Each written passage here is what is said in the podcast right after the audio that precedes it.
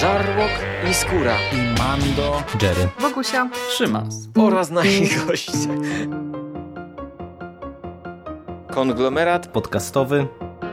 Wasze ulubione podcasty w jednym miejscu.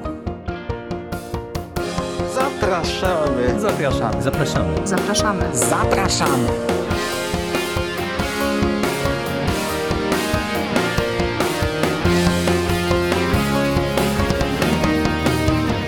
Witam w konglomeracie podcastowym, czyli na platformie, która zbiera wszystkie wasze ulubione podcasty w jednym miejscu.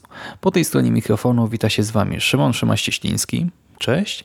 I dziś opowiem wam ponownie o Split Film Fest, tylko tym razem o drugim dniu, czwartej edycji, edycji lubelskiej, czyli o tym, co wydarzyło się w Lublinie na Split Film Fest cztery we wtorek dwudziestego siódmego listopada. Tak, chyba niczego nie pomyliłem.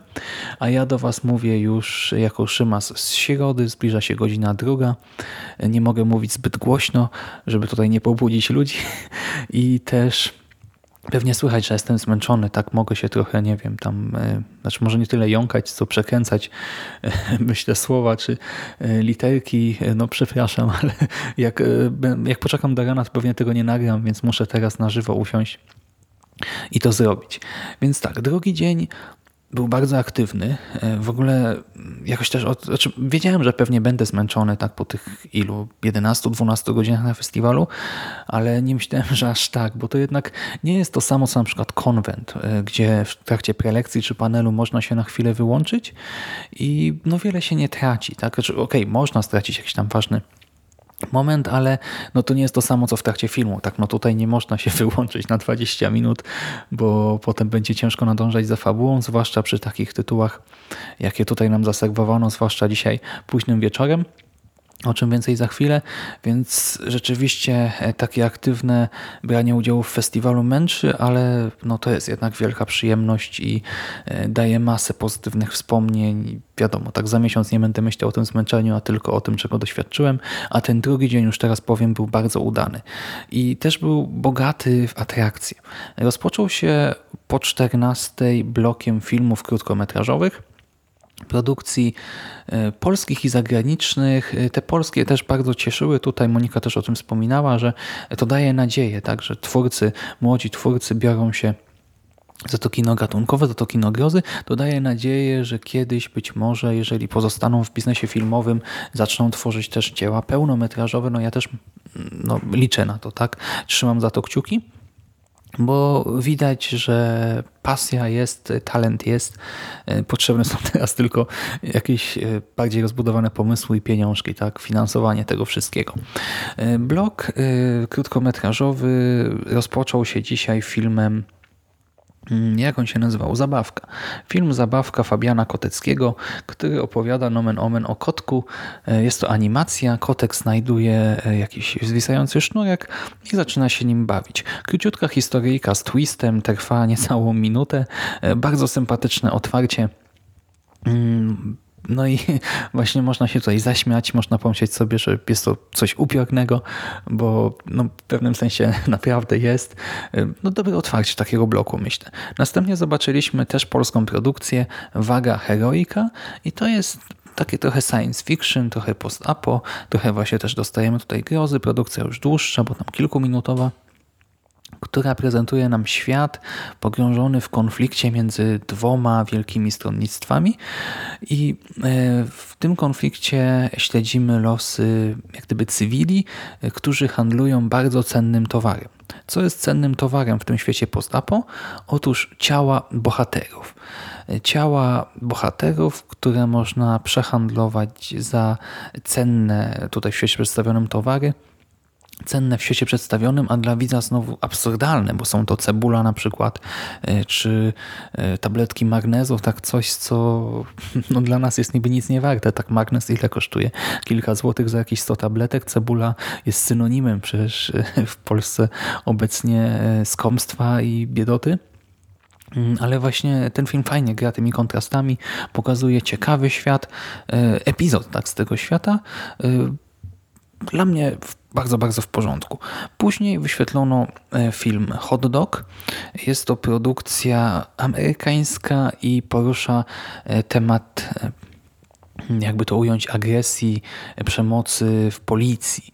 Obrazuje nam panią oficer Morgan, która wyrusza na patrol i wpada w tarapaty. Znaczy, powiedzmy, że jest bardzo zestresowaną jednostką, która nie kontroluje tego stresu, doświadcza pewnych, nie wiem, wizji, ma zwidy, coś takiego. I przez to no, postępuje tak, jak raczej byśmy tego nie oczekiwali od policjantki. Dokonuje kilku nieprzyjemnych czynów. Film kończy się dość absurdalnie, ale właśnie skłania do refleksji na temat tego problemu, właśnie przemocy w policji, tego skąd to się bierze, jakie to ma konsekwencje. Może to nie jest tak, że to jest jakiś ważny film tutaj, ale traktuje o ważnym problemie w ciekawy sposób. Później zobaczyliśmy Boże, nie przekąskę, przysmak. Przysmak, tak to było przetłumaczone na napisach, a w programie to widnieje jako delikatność. Short z Wielkiej Brytanii. To akurat temat dość ograny, bo widzimy kobietę, która przygotowuje na zlecenie jakiejś tam restauracji pierożki. Chińskie pierożki z nadzieniem, one są pyszne, tak nikt nie robi ich lepiej. No i jak o tym mówię, pewnie domyślacie się, o czym będzie ten epizod. Kobieta dostaje zlecenie na wykonanie bodajże stu pierożków na kolejny dzień, no i musi się tym zająć. Teoretycznie coś takiego już widziałem w kilku innych produkcjach, ale to było tak ślicznie nakręcone, to było tak estetyczne, że naprawdę oglądało się to z przyjemnością i muzyka też była idealnie dobrana do tego, co widzieliśmy na ekranie. Kolorystycznie też wszystko ładnie grało ze sobą, więc delikatność czy też przysmak też oceniam na plus. I potem jeszcze zobaczyliśmy Śnieżycę i Głód śmierci, czyli dwa szorciki, dwa krótkie metraże z Francji. Śnieżyca ponownie traktuje, jest takim trochę science fiction wojennym, przy czym odwołuje się do wojny światowej, a nie jakiejś tam zmyślonej z przyszłości i prezentuje nam losy kobiety, która budzi się ranna, zdezorientowana w środku lasu w trakcie śnieżycy. Ten las jest zaśnieżony, właśnie te płatki tam wszędzie wokół niej fruwają, płatki śniegu. I kobieta szuka swojej córki. Odnajduje ją po chwili, odnajduje też grupę innych osób, prawdopodobnie uciekinierów z obozu, czy też osoby, które no, skądś tam uciekają, tak? I jest to taka historia zapętlona troszkę. Można ją odczytywać, myślę, na co najmniej dwa sposoby, albo po prostu jako taki dzień świstaka, albo, i to akurat mi się wydaje dużo ciekawsze, jako opowieść o miejscu, które przesiąkło złem, które przesiąkło jakimiś tragicznymi wydarzeniami. Nie wiem, u Grabińskiego coś takiego w literaturze na przykład mieliśmy i u wielu w sumie innych twórców też, bo finał można interpretować właśnie albo jako ten dzień świstaka, albo jako fakt, że wprawdzie wojna minęła, ale miejsca, gdzie doszło do jakichś tragedii ludzkich, to w tych miejscach te tragedie żyją, tak? Te duchy przeszłości, te, te wydarzenia tak są niejako wciąż odkrywane na nowo. Te, te, to przestrzeń przesiąka tym, tą tragedią, tym złem i właśnie pod tym kątem to też jest coś, co skłania do refleksji i też, nie wiem, trzynastominutowy filmik, a w jakiś sposób fascynujący, zajmujący. Więc znowu na plus. Głód śmierci natomiast to coś z zupełnie drugiej strony, z zupełnie innego bieguna, gdyż jest to opowieść raczej komediowa, zabawna, lekka. Poznajemy dwójkę znajomych. Kobieta ma wyjść zaraz za mąż, będzie panną młodą, jej kolega jest świadkiem i jest też znajomym miejscowego księdza. Początkowo widzimy, jak tam panna młoda ustala kilka faktów z księdzem, między innymi to, że w dniu swojego święta będzie się przebierać na zakrystii, aby właśnie nikt jej wcześniej nie widział w sukni ślubnej. I potem przenosimy się troszkę w przyszłość, właśnie do tego dnia. Kobieta znajduje się na tej zakrystii, przebiera się tam, świadek przyjeżdża do księdza i w tym momencie okazuje się, że doszło do apokalipsy zombie i nasi mężczyźni muszą dotrzeć do panny młodej, by ją uratować. Tak jak powiedziałem, to jest raczej komedyjka z humorem prostym, ale nie niskim. Może powiem tak, na sali wszyscy się śmiali, to kilkanaście razy co najmniej. To też jest troszkę dłuższa produkcja, bo tam prawie dwadzieścia minut trwała. Ale właśnie ludzie, myślę, dobrze się bawili i ten humor był no, w porządku, tak? Taki lekki, prosty, ale też, wiecie, nie jakieś żarty z defekacji na przykład, nie, to absolutnie nie te klimaty. I cóż, no, cały ten blok bardzo, bardzo pozytywnie mnie zaskoczył, bo myślałem, że wiecie, no jak to jest z shortami, że jednak może być troszkę gorzej, a tutaj pozytywne zaskoczenie. Zaraz po nim, znaczy zaraz po nim, no kolejnym punktem był wykład, była prelekcja, za którą odpowiadała Monika Stolat, a więc pomysłodawczyni i organizatorka Split Film Fest.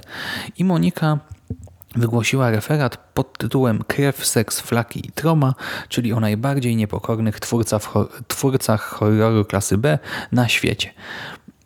Cóż, wykład raczej taki na luzie, po prostu bardziej pasjonacki, ale bardzo przyjemny. Sporo ciekawostek można było usłyszeć. Ja w sumie tromą kiedyś się troszkę interesowałem, miałem taki krótki epizod, ale to było dawno temu i nieprawda. Od tamtego czasu jakoś, znaczy miałem takie momenty, że chciałem sobie jakiś maratonik zrobić tych filmów czy coś takiego, ale jakoś do tego nie doszło do tej pory. I miło było sobie odświeżyć tę wiedzę, dowiedzieć się kilku nowych faktów i zobaczyć też osobę, która tak po prostu zwyczajnie szczerze też się tym wszystkim interesuje, jara się tym i dobrze się bawi tymi filmami. I to też było świetne wprowadzenie, bo zaraz po tym wykładzie odbył się seans Toksycznego Mściciela. Toxic Avenger, film kultowy, tak? Film, który doczekał się wielu sequelów i różnych adaptacji. I film, który no właśnie jest znany, ale ja też widziałem go sam nie wiem ile lat temu, tak w całości. I wtedy też go oglądałem jeszcze jako taki, może już nie dzieciak, ale jednak, wiecie, po prostu biegny widz, nie? Tak dla beki troszkę sobie puściłem, a teraz już oglądałem go tak świadomie, na zasadzie, wiecie, nastawiając się na taką krótką recenzję, szukając tam wad, zalet i powiem wam, że to było przepozytywne zaskoczenie. Normalnie szok. No bo wiecie, Toxic Avenger kojarzył mi się jako taki potworek, taka głupotka, taki właśnie głupawy film klasy B, który ma swój urok, bo jest tak zły, że aż dobry, ale jednak nadal jest strasznie zły. A ostatecznie, kurczę, ten film ma tyle pozytywów, że to jest głowa mała. Po pierwsze, ta samoświadomość twórców, nie? To nie jest tak, że oni chcieli zrobić coś średniego czy dobrego, a wyszło jak wyszło, tylko oni od początku wiedzieli, jaki mają budżet, jakie mają możliwości, jakich mają aktorów i troszkę się tą materią bawili. Film ma trochę przerysowane oczywiście dialogi, ale też tak jakoś bardzo świadome. Tak jak na przykład przy Sleepaway Camp, które ostatnio omawiałem w nawiedzonym podcaście, tam ta teatralność, to przerysowanie było tak sztuczne i tak yy, znaczy, no, jakby to mówić, nieprzystające do konwencji, bo jednak film był w miarę poważny, yy, to tutaj nie, tutaj ta sztuczność pasuje do świata, bo świat też jest przerysowany. Tutaj cały świat jest kampowy, kiczowaty i to tak pozytywnie kampowy, nie? To nie jest tak, że patrzymy na to Tromaville, czyli miejsce, gdzie to wszystko się rozgrywa i myślimy sobie, Boże, jaka, nie wiem, syfkiła i mogiła, tak? Jaka bieda, jeżeli chodzi o budżet, tylko nie widzimy, że to wszystko jest stworzone tak z przymrożeniem oka, z jajem i ze smakiem, czy też z celowym brakiem smaku i cały ten film jest właśnie robiony tak bardzo świadomie, celowo mam wrażenie. Wiecie, tak, że Toksyczny Mściciel opowiada o sprzątaczu z siłowni, który jest najprawdopodobniej upośledzony umysłowo i no nawet z tą prostą pracą tak sobie średnio radzi, jest wyśmiewany przez innych ludzi na siłowni, jest też słaby fizycznie, więc wiecie, jest upośledzony psychicznie i do tego wygląda jak właśnie trochę taki nerdzik, wychudzony w za dużej koszulce, absolutny brak mięśni, no i jest prześladowany po prostu. I pewnego dnia wpada do kadzi z jakimiś chemikaliami, z jakimiś toksycznymi odpadkami i przemienia się w dwumetrowego siłacza o właśnie takim grubym męskim głosie, który no wygląda fatalnie, bo ma zdeformowaną twarz, taką bladą, szarą skórę, że jest troszkę poraniony, no ale właśnie tak przechodzi taką totalną przemianę i zaczyna oczyszczać miasto ze złych ludzi, z tych, którzy go prześladowali i też po prostu z przestępców, co przeszkadza troszkę władzom miasta, bo te również, cóż, no, to, to nie są dobrzy ludzie, tak? Tylko też mają swoje za uszami. No i obserwujemy sobie perypetie tego bohatera. No to nie jest jakaś fabuła stricte zajmująca, tak? Jakaś nie wiadomo jak odkrywcza, ciekawa.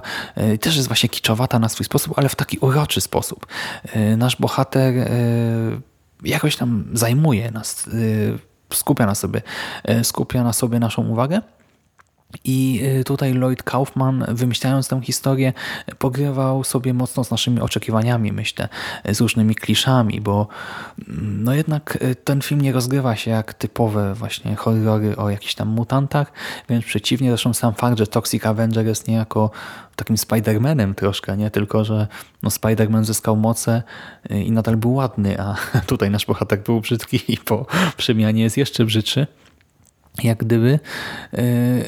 No więc bardzo pozytywne zaskoczenie, ładnie to wygląda w ogóle na ekranie kinowym i ładnie brzmi ta fabuła. Też tak jak mówię, trochę zaskakuje te wszystkie zwroty akcji i to, że przestępcy, nie wiem, ci, którzy tam jakoś prześladują naszego chłopaka, to nie są po prostu tacy, wiecie, prześladowcy ze szkoły, co gnębią młodszych, bo sami są sportowcami, tylko naprawdę są psychopatami ciężkimi. To, że mamy tutaj te, ten świat przestępczy w mieście rodem właśnie z, jakiejś, z jakiegoś typowego superhero, to, że mamy wątek romansowy, który rozgrywa się totalnie tak, jakbyśmy się tego spodziewali. Bardzo, bardzo fajna produkcja do obejrzenia sobie po latach, do odświeżenia, jeżeli nie widzieliście. W ogóle mam teraz ochotę na tromę dużą po tym seansie, bo bawiłem się doskonale. Ale na Split Film Fest akurat tutaj w Lublinie wyświetlany jest tylko ten jeden film.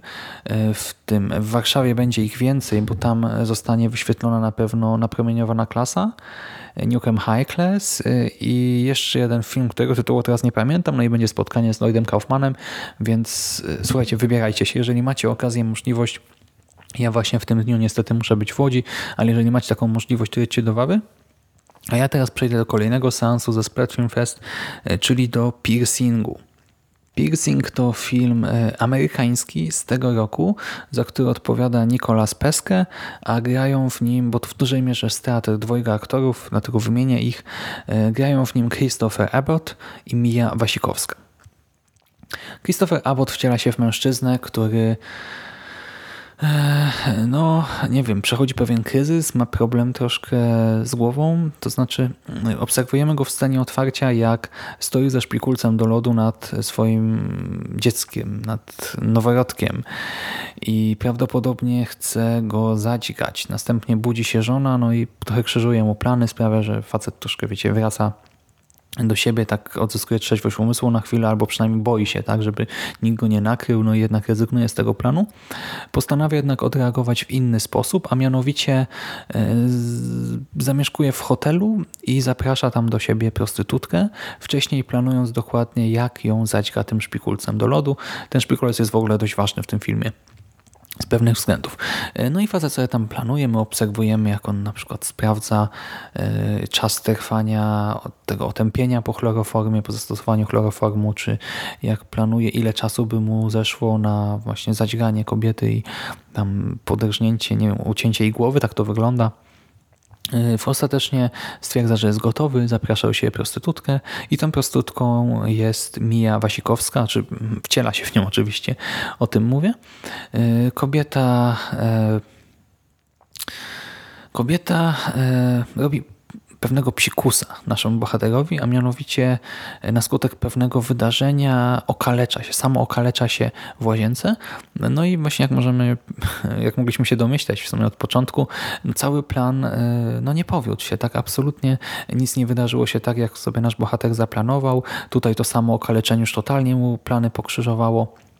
Do tego no, to wszystko było na tyle głośne, że obsługa hotelowa się odzywa, no i trzeba, wiecie, jakoś reagować na to, co się dzieje, no i bohater reaguje. Problem polega na tym, że to nie jest tak, iż po prostu plan się nie powiódł, więc facet musi improwizować, by ostatecznie osiągnąć swój cel. Problem polega na tym, że aktorka, ta grana przez Miję Wasikowską, ta prostytutka, yy... nie jest do końca normalna, tak to ujmijmy.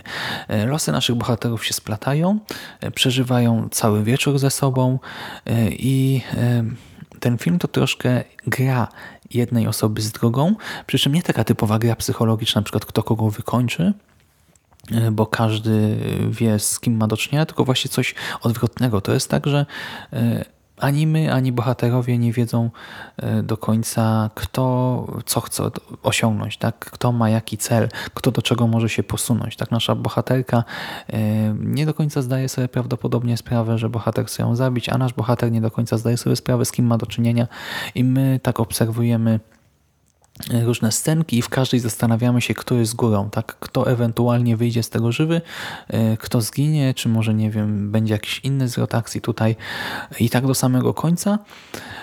Końca, który jest cliffhangerem w pewnym sensie, to znaczy fabuła się urywa po prostu. To nie jest tak, że w takim przypadkowym momencie, oczywiście nie, no bez przesady, ale jednak no można czuć pewien niedosyt. Ja akurat może nie miałem takiego problemu tutaj z tym filmem Nicolasa Pesce, Pesca, jeżeli to się odmienia. To jest jego drugi pełny metraż, bo wcześniej zrobił The Eyes of My Mother tylko chyba, jeżeli chodzi o pełen metraż, bo shorty może jakieś kręcił, nie wiem. Tutaj no kompozycja troszkę zawiodła, mam wrażenie, bo na przykład w trzecim akcie dostajemy dodatkowe informacje, bo my tych bohaterów do końca nie znamy, tak?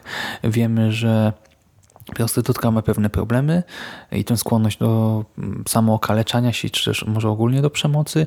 Wiemy, że nasz bohater z jakiegoś powodu chce odreagować zabijając, ale dopiero z biegiem czasu poznajemy pewne sekrety głównie naszego bohatera, tego mężczyzny, i one teoretycznie sprawiają, że ta postać jest jakoś tam ciekawsza, to wszystko ma swoją podbudowę, ale to jest nam sygnalizowane już w drugim akcie, czy może nawet pod koniec pierwszego, a na koniec, gdy w trzecim mamy taki wielki reveal, no to nie ma żadnego zaskoczenia, tak, no bo widz już to wiedział, więc coś tutaj kompozycyjnie nie zagrało. I też ten film jest w bloku strasznie śmieszny i rzeczywiście on momentami przez ten swój absurd, nie? Na przykład to, jak ten facet odgrywa te sceny mordu, no to my tam się uśmiechamy, ale na przykład, tak jak wspominałem, że na tym jednym szorcie wszyscy się śmiali, tak tutaj absolutnie nie. Tutaj raczej wybuchów śmiechu za wielu nie było, nie wiem, może jakieś pojedyncze, ja z żadnego nie kojarzę, ale może też, wiecie, wyłączyłem się po prostu. Film jest absurdalny, ale niekoniecznie zabawny, tak? To nie jest jakaś typowa czarna komedia, mam wrażenie, i nawet te momenty ciut bardziej absurdalne, może to nie jest tak, że ja byłem przerażony i przez to się nie śmiałem, ale to był taki no, bardzo specyficzny humor, taki właśnie bardziej do uśmiechnięcia się pod nosem, a nie do plaskania śmiechem, co niekoniecznie musi być wadą. To też jest adaptacja powieści Ryu Murakamiego pod tym samym tytułem Piercing właśnie. Powieści autora, który też pomagał Takashiemu Miike tworzyć Audition, grę wstępną, czy właśnie, a może nawet to też była adaptacja jego powieści, już nie pamiętam dokładnie.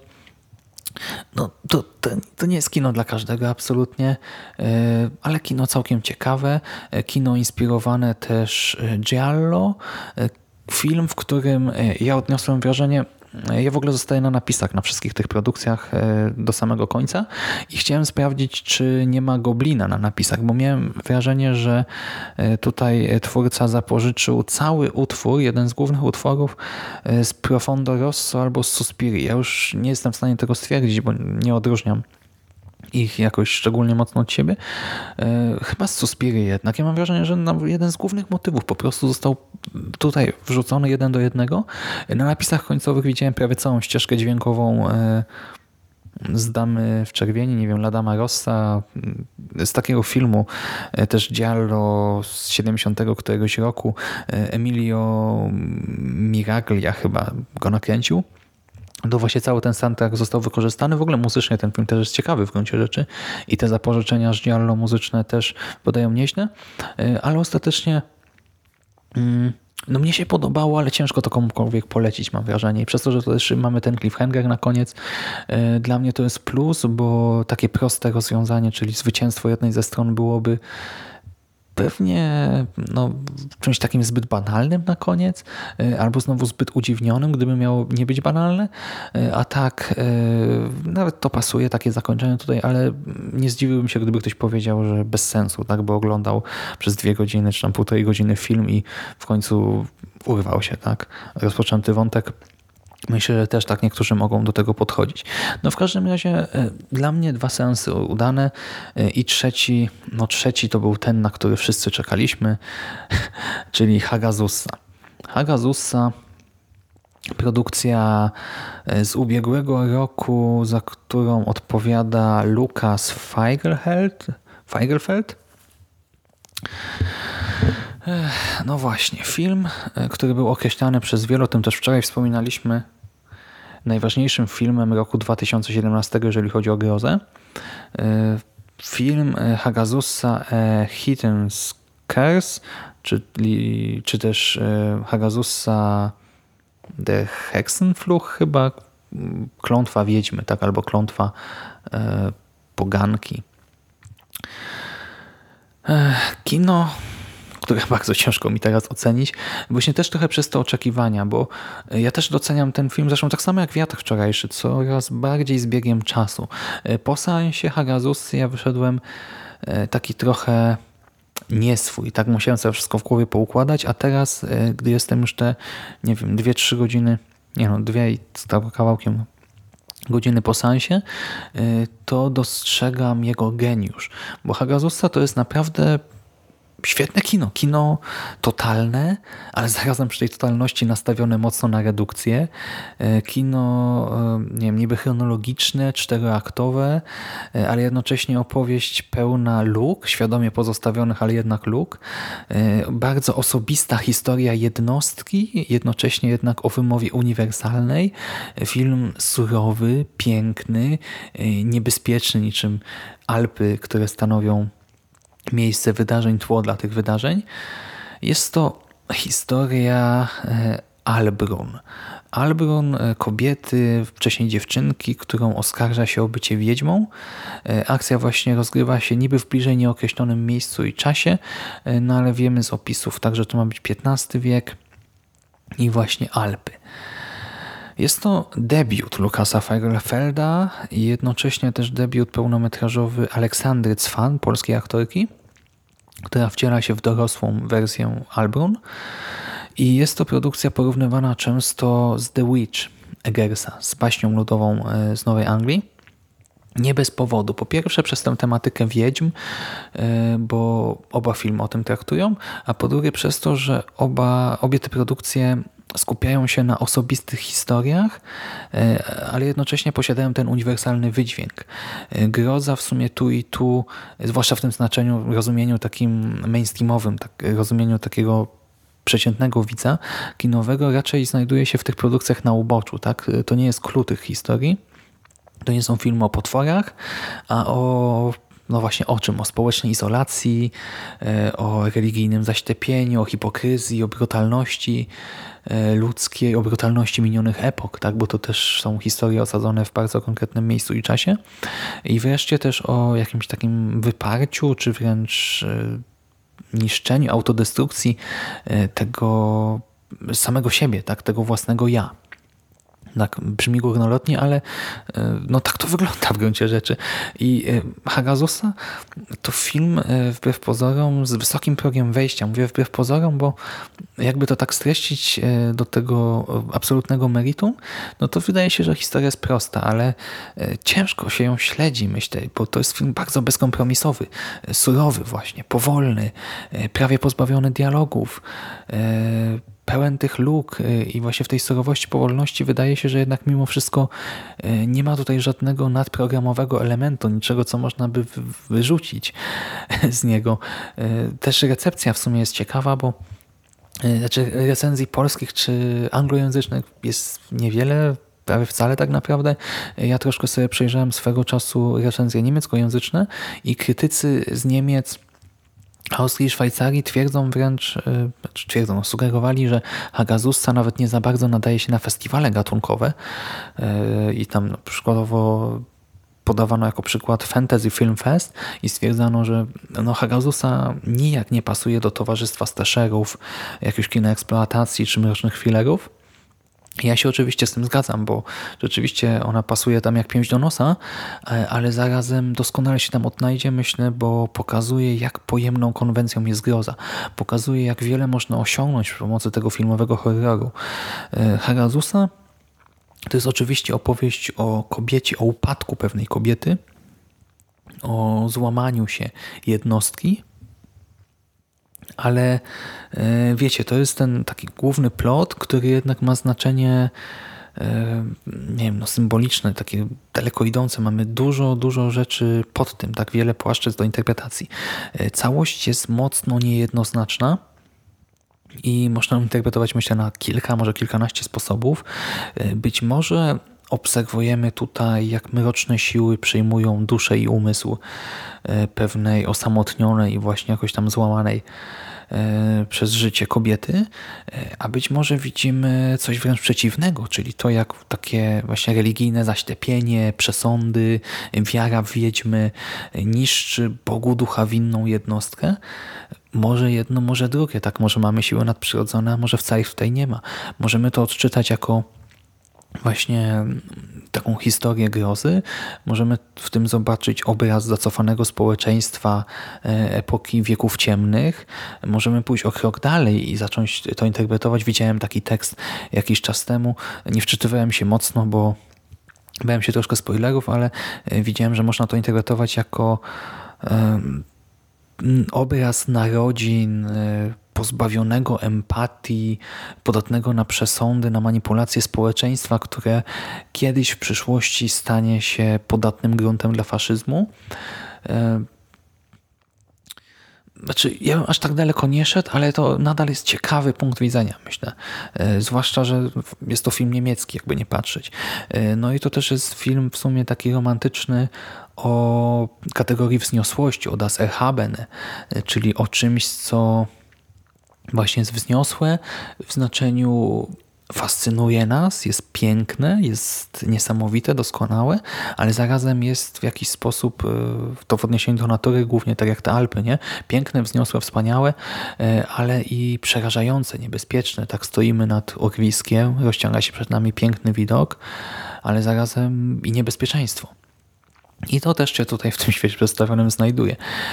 Jak już wspomniałem, film jest surowy, nastawiony na redukcję, na masę tych takich Leerstellen, tych pustych miejsc, które nie są wypełniane. Te luki, one pozostają lukami. My nie dowiadujemy się na przykład, co się stało dokładnie z matką Albrun, w jaki sposób, na co zginęła tutaj, kto jest ojcem dziecka Albrun, które widzimy w drugiej połowie filmu, czy wioskę, która znajduje się niedaleko chaty Albrun, nawiedziła dżuma, czy może coś innego. Nie wiemy tego, nie dowiemy się tego i bardzo dobrze, bo ten obraz, właśnie tak jak na przykład piercing, pozostawia nas po prostu w tym niedopowiedzeniu i to może wkurzać, tak w Hagazusie nie, bo to, to nie jest ważne, te de- detale nie są istotne i te detale właśnie mogłyby nam narzucić interpretację, a tak to mamy pewną wolność jako widzowie i to jest kolejna zaleta. W ogóle w trakcie seansu, y, pięknego zresztą, tak, bo ten film jest prześliczny, te wszystkie widoki w Alpach, y, te, te, te lasy pokryte mgłą, czy właśnie jakieś tam doliny, wzgórza, y, nie wiem, stroje, w ogóle wszystko tutaj tak fajnie są współgrań, mamy tak śliczne kadry i też kompozycja tych przestrzeni, nie wiem, to jak jest, y, jak umeblowany dom tutaj, to super wszystko wygląda. Do tego mamy ścieżkę dźwiękową, o której Adrian wczoraj wspominał, greckiego zespołu M M M D, która doskonale komponuje się z tą historią, naprawdę przedoskonale. No, w, tym, w trakcie tego pięknego seansu czuć miłość do kina, czuć pasję Feigelfelda, czuć, że facet naprawdę wie, co robi i że może wyrosnąć na wielkiego twórcę. To był jego debiut, przypomnijmy. A jest to kino operujące i gatunkiem, i właśnie jednocześnie będące filmem artystycznym, autorskim. Świetna naprawdę rzecz, genialna. I tak przypomniało mi się jeszcze a propos scenografii, że w piercingu też wykorzystano modele budynków, takie, wiecie, miniaturki budynków do bardzo ciekawych ujęć na początku i na końcu filmu, do takiej ramy yy, wizualnej tutaj bardziej niż fabularnej, yy, i też yy, tam wystrój wnętrz jest dość specyficzny, dość nietypowy. Yy, wnętrze domu naszej prostytutki to taki kosmos też, yy, taki trochę camp kitsch, przesyt, barok, nie wiem jak to ująć, i to wszystko jeszcze kręcone jak w latach siedemdziesiątych troszkę, znaczy jak filmy właśnie z tamtego czasu, a książka powstała w latach dziewięćdziesiątych. To też jest ciekawe, że mamy ten przeskok czasowy. No dobra, bo już zaczynam się gubić i też po prostu jestem padnięty. Powiem tak, filmy krótkometrażowe ciekawe, zróżnicowane. Toxic Avenger, bardzo pozytywna niespodzianka. Piercing, ja jestem na tak, ale nie mogę wszystkim tego polecić. A Hagazusa, no wielkie, wielkie dzieło, które właśnie niestety jakimś cudem przychodzi bez echa i chyba nie doczekało się na razie szerszej dystrybucji, a szkoda. No szkoda, znaczy... No i rozumiem, że to się właśnie może nie sprzedać, tak? I że przeciętny widz no, będzie tak jak z Hereditary, że się odbije od tego pewnie. Tutaj też mamy zresztą ten zabieg, że widzimy raczej twarz bohaterki, na przykład gdy dzieje się coś potencjalnie strasznego, a nie monstrum, co też bardzo dobrze gra w tym konkretnym tytule. No ale miło by było, gdyby dowiedziało się o nim więcej osób, gdyby dało się go zobaczyć tak właśnie nie tylko na festiwalu tam trzy razy w Polsce, tylko jeszcze gdzieś indziej. No, byłoby miło. Dobra, ja już nie przedłużam, bo muszę zbierać siły na środę, która też będzie aktywna. Och, chciałem być dobrej nocy, ale w sumie wy to pewnie jesteście w środku dnia, więc miłego dnia, nie wiem, popołudnia, no albo dobrej nocy. Trzymaj się ciepło, słyszymy się jutro. Na razie, hej.